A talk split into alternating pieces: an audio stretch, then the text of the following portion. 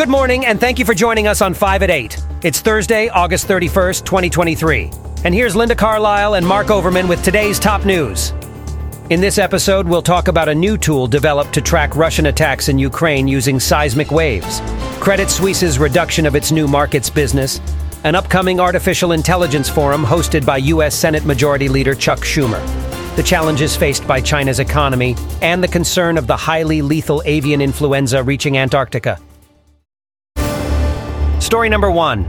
In a report from the New York Times, researchers in Norway and Ukraine have developed a new tool to track Russian attacks in Ukraine by using seismic waves generated by explosions. By studying data from earthquake sensors around Kiev, the researchers were able to estimate the position and strength of each explosion, providing a comprehensive view of the Russian barrage. This method allows for the tracking of blasts at any time, picking up hundreds of attacks that were not previously reported. The objective measurements provided by seismic detections can help reveal intentional attacks on civilians and document wartime violations of human rights. This is truly groundbreaking, isn't it? The application of seismic detection in a war zone, it's like something out of a science fiction novel. What we're essentially talking about is using the very vibrations of the Earth, triggered by these horrific explosions, to help document potential war crimes. It's a whole new way of logging attacks and could potentially serve as a powerful tool in the fight for justice. It's a fascinating and sobering example of how technology can be used in such consequential scenarios. And what's particularly interesting is how this method can provide a more objective record of events. Traditional war reporting has its limitations, often being selective and influenced by the reporter's perspective. But by using seismic waves, we can track blasts at any time and place, providing a more comprehensive and unbiased record. And it's not just about creating an accurate record. It's also about countering misinformation. You know, in the age of social media with so many narratives and propaganda being pushed, having this kind of verifiable data is invaluable. It's like a reality check in the midst of all the chaos. Indeed. But while the potential of this technology is promising, it's important to acknowledge its limitations. For instance, the seismic record has gaps. Attacks farther from the sensors are most likely to be missed, and the unique geology of certain areas can affect the detection of explosions. So, while it's a significant advancement, it cannot replace other forms of documentation and investigation, but should rather complement them. Agreed, Linda. But let's not forget the potential humanitarian implications of this technology. Remember, Dr. Schutt mentioned how the data could guide post-war cleanup efforts and help locate unexploded munitions, which, as we know, continue to pose a threat to civilians long after the conflict has ended. That's an important point, Mark. It's a stark reminder of how the repercussions of war continue to impact communities for years, even decades after the conflict ends. This technology, while developed in the context of conflict, can play a crucial role in post-conflict recovery and peacebuilding. It's a testament to human ingenuity to leverage technology in the service of peace and justice. Story number two. According to Reuters, Credit Suisse has announced that it will reduce its new markets business from September 22nd as UBS integrates the bank. The move will mean that clients will no longer be able to increase positions or extend maturities. However, existing positions will continue to be serviced and flows to global wealth management and the Swiss bank will not be affected. UBS will focus on consolidating new client activity through its own legal entities. The integration of Credit Suisse is a significant step for UBS, and retaining existing clients will be crucial to its success. UBS will report its second quarter earnings on Thursday, its first results since taking over Credit Suisse. Why is UBS cutting back on new market business from Credit Suisse, Linda? I mean, it's not often we see a merger of this magnitude, right? Two global, systematically important banks coming together. That's huge. Yes, Mark, it's quite significant. The reduction in new market business, I believe, is a strategic move to streamline operations post-merger. Mergers of this scale often require consolidating various aspects of the businesses to avoid redundancies and improve efficiency. Plus, absorbing a fallen rival like Credit Suisse is a complex process with many moving parts. Right, right, makes sense. That's got to be a tricky path to navigate. So how important is it for UBS to hold on to existing Credit Suisse clients during this whole process? Oh, it's absolutely critical, Mark. In mergers, especially in the banking sector, client retention is a key success factor. Clients provide the revenue stream, and if they leave due to the merger, it could seriously impact the financial performance of the new entity. That's why we're seeing UBS continue to service existing positions. Gotcha, gotcha. And do we have any idea yet how this merger is going to affect UBS's bottom line? I reckon we're all waiting with bated breath for that second quarter earnings report. Indeed, we are, Mark. Mergers can create short-term financial stress due to the costs involved, but they also have the potential to deliver long-term financial benefits through increased market share and cost savings from streamlined operations. So, the earnings report will offer crucial insights into how the merger is impacting UBS financially. Well, it's definitely going to be interesting to see how this all pans out. Thanks for the insight, Linda. Always happy to discuss, Mark. The banking sector never fails to keep us on our toes, does it? Story number three. U.S. Senate Majority Leader Chuck Schumer is set to host an artificial intelligence AI forum on September 13th with the aim of discussing ways to address the risks associated with the emerging technology. Reuters reports that the forum will bring together various tech leaders and experts, including CEOs such as Sam Altman of OpenAI, Mark Zuckerberg of Meta Platforms, Elon Musk of Tesla, Sundar Pichai of Alphabet, Satya Nadella of Microsoft, Jensen Huang of NVIDIA, and Arvind Krishna of IBM.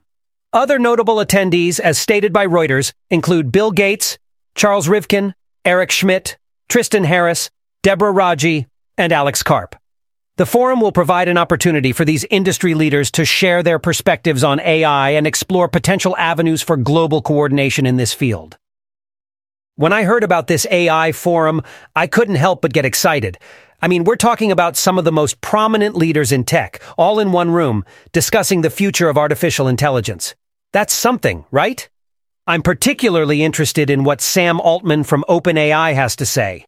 He's been pretty optimistic about global coordination on AI, and I think he's got a point. If we're going to make the most of this technology, we need to work together. That's true, Mark. Collaboration is key, especially when dealing with technology as powerful as AI.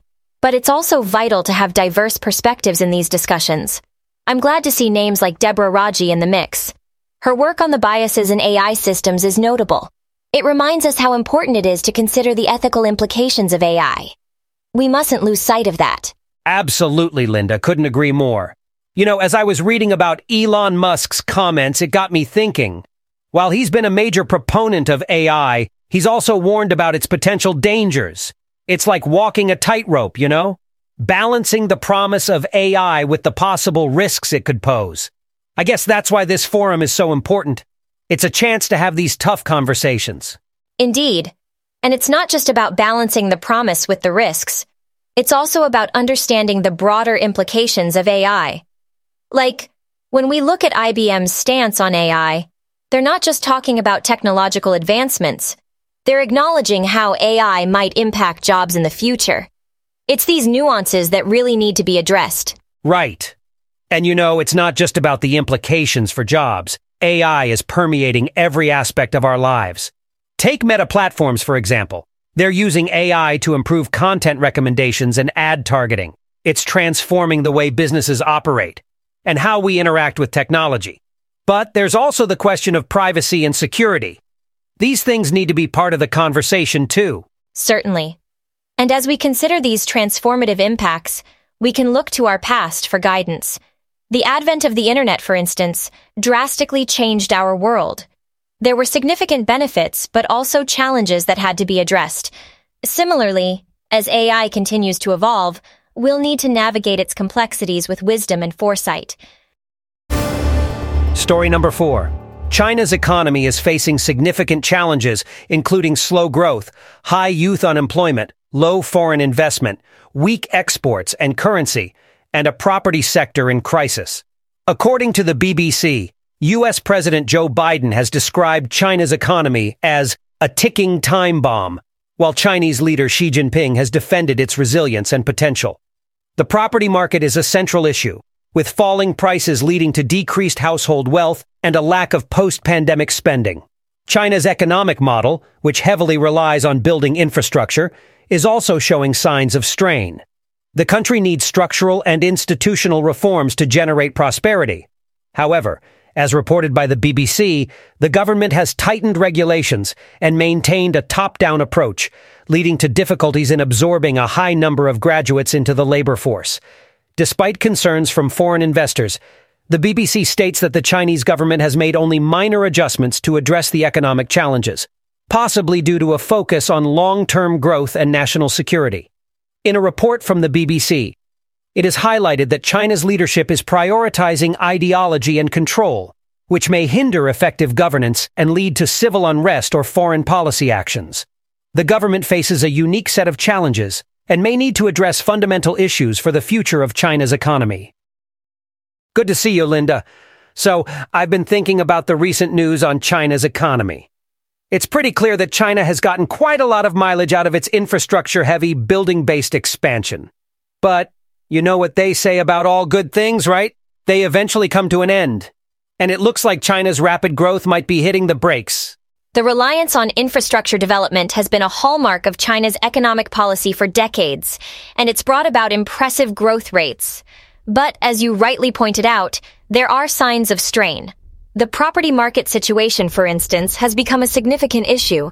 It's not just about the economy, it's about people's life savings, their hopes for the future. It's no secret that owning property in China is seen as a symbol of success and financial security. But with the slump in the property market, folks are feeling the pinch. And it's not just the property owners. The ripple effects are being felt across the economy. We're not seeing the post-pandemic spending boom that many economists were expecting. Right. And that's where the issue of the economic model comes into play. The question is, can China continue to rely on its building-oriented model, or is it time for a shift? The country has seen amazing growth with this approach, but the cracks are starting to show. The high levels of youth unemployment suggest that the economy is struggling to absorb new entrants into the workforce. Couldn't agree more, Linda.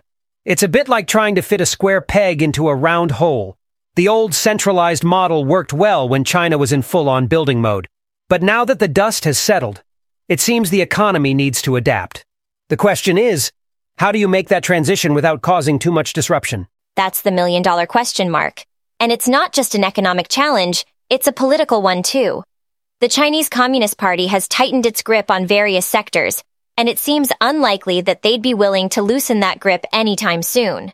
But the situation demands flexibility, perhaps even a shift towards a more open economic model. Right on the money, Linda. Economic transitions are never easy. And when you add in the political dimension, it's like trying to juggle while riding a unicycle. But hey, China has navigated tough waters before. It'll be interesting to see how they handle this one. Story number five. Scientists are concerned that the highly lethal form of avian influenza, known as H5N1, which has caused bird flu outbreaks in Europe, Africa, and Asia, will make its way to Antarctica, as reported by the New York Times.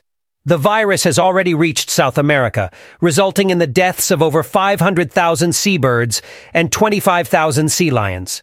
With over 100 million birds breeding in Antarctica and the surrounding islands, as well as numerous marine mammals, the impact of the virus could be devastating. The virus has the potential to cause a high death toll among Antarctic wildlife, particularly species like the emperor penguin and Antarctic fur seal that gather in large colonies.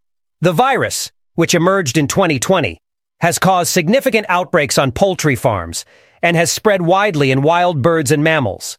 The virus's arrival in Antarctica, a continent with few immune defenses against the pathogen, could have severe consequences for the already vulnerable wildlife populations.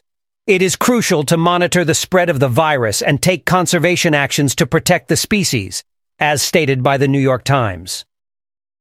Who'd have thought, Linda, that a bird flu outbreak could pose such a global threat, not only to humans, but also to wildlife populations across the world. As the H5N1 virus spreads down the Pacific coast, the sheer scale of the impact on seabirds and marine mammals is just staggering. The loss of life is deeply troubling. More than half a million seabirds and 25,000 sea lions reported dead in Peru and Chile alone. It's not just about numbers, but how it can disrupt the balance of an entire ecosystem. Devastating ripple effects can ensue, affecting other species and even local communities. Yeah, it's like a domino effect, isn't it? One species gets hit and then it leads to repercussions throughout the food chain. When it comes to Antarctica, though, the stakes are even higher. Over 100 million birds breed there, many in large colonies. If the virus reaches there, we're potentially looking at a major catastrophe. And let's not forget, the species in Antarctica have likely never faced this virus before. Their immune defenses are likely unprepared. The mortality rate could be alarmingly high. It's worrying to think that some species already facing other threats, like climate change or human activities, may not be able to withstand this additional pressure. Right, Linda. It's not just a case of bad luck for these creatures, it's a brutal double whammy. And for some species, like the southern pintail and the Macquarie shag, which are restricted to just a few islands, an outbreak could mean a total collapse. The consequences are gut-wrenching. It's a grim picture, Mark, but it underscores the importance of vigilance and rapid response. As Dr. Kuiken points out, we may not be able to prevent the virus from reaching Antarctica, but we can monitor its spread, identify the species at risk, and plan our conservation efforts accordingly. Couldn't agree more, Linda. It's a bit like firefighting. You can't always prevent the fire, but swift action can limit the damage. And in this case, the fire is a deadly virus, and we're racing against time to protect our planet's precious wildlife. That's it for this morning. Have a great day and see you all tomorrow. 5 at 8 is researched, written, and performed by artificial intelligence. For more information, visit botcaster.ai.